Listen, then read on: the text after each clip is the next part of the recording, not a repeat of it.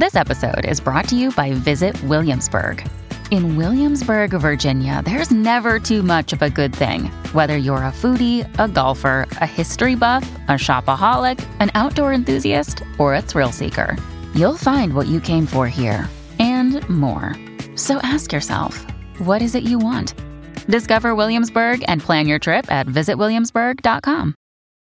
When you need mealtime inspiration, it's worth shopping Kroger, where you'll find over 30,000 mouthwatering choices that excite your inner foodie. And no matter what tasty choice you make, you'll enjoy our everyday low prices, plus extra ways to save, like digital coupons worth over $600 each week. You can also save up to $1 off per gallon at the pump with fuel points. More savings and more inspiring flavors make shopping Kroger worth it every time. Kroger, fresh for everyone. Fuel restrictions apply. You're on The Bert Show. It is time for Kristin's Stupid Bit of the Week.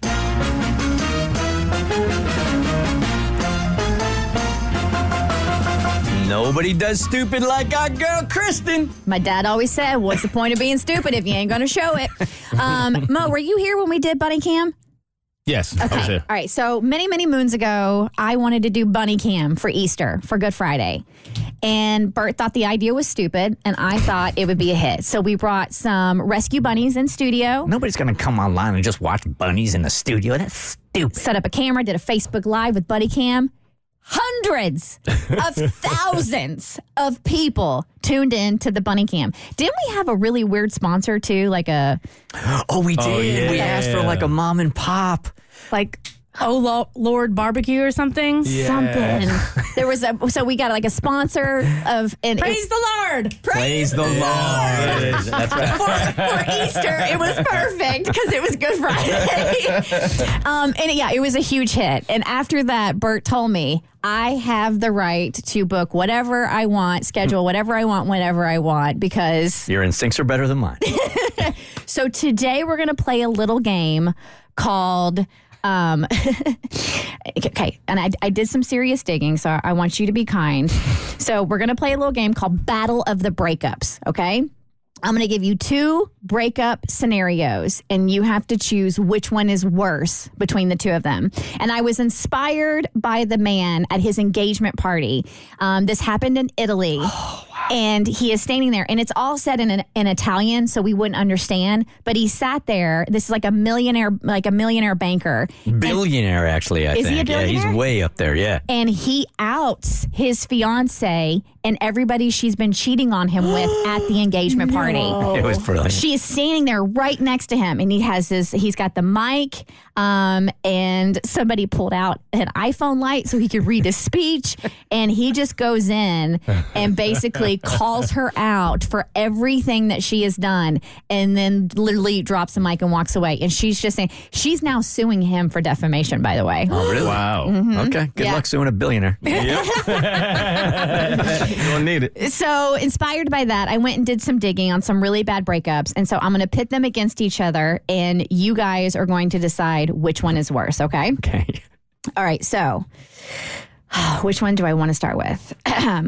My ex dumped me because she had dreams of me cheating on her, but in reality, I wasn't cheating at all. She would spend the day being a total B for something I never did. She would give me the cold shoulder, and she wouldn't let me hug or kiss her. Eventually, she dumped me and claims the dreams were reoccurring, so it has to mean I'm cheating on her. You caught a lucky break, bro. All right, next we have, and this is the one it's going up against. We broke up shortly after I found what to wear on a first date, what to talk about on a first date, and moonlight hay rides in his Google searches. He claimed he was out with the boys and denied cheating. Oh. The other woman blowing up his phone at 4 a.m. proved that was a lie.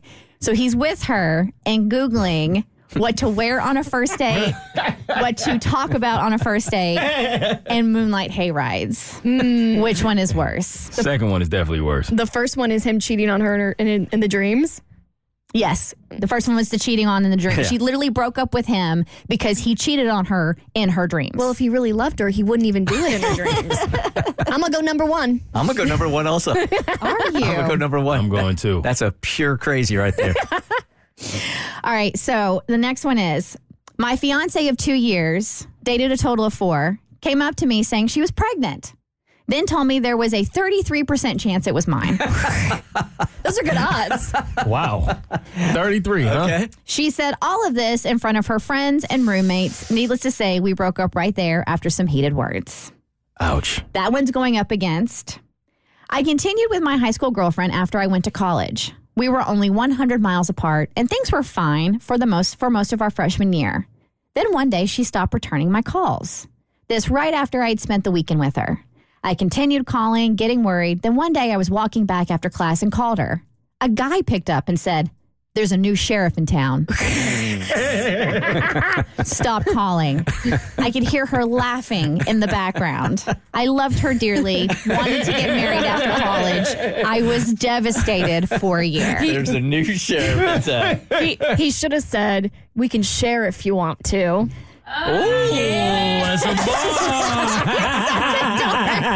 That's a Luke Combs song. I saw that.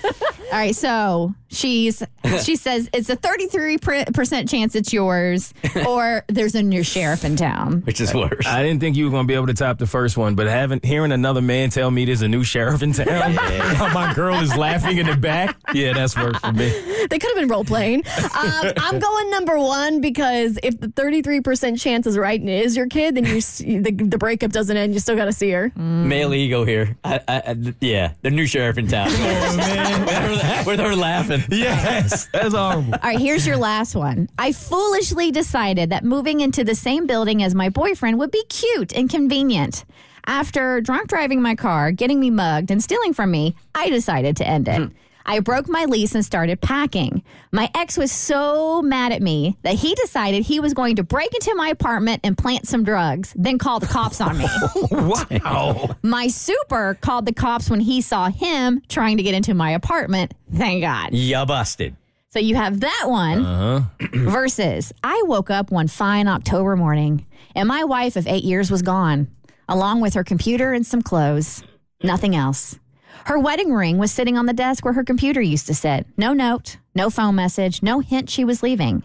I found out later she had lied to her dad about needing rent money and bought a ticket to live with a 19-year-old, she and I were mid-30s, boy she had met on an online game. Oh, that's tough. Where are you going, Abby? I don't see how you can get worse than the first, because then he's going to end up on one of those TikTok accounts where he's like from jail being like, "What's up? My name's Jared. My JPay number is 450. I'm going number one. Yeah, it's tough to get ghosted and after when you're in a marriage, and number two, but it's nothing worse than going through a breakup and ending up in jail for it. So I'm with Abby on that one. I'm with both of them on that. I'm kind of shocked by some of your all's responses, but I dig it. You're on The Bert Show.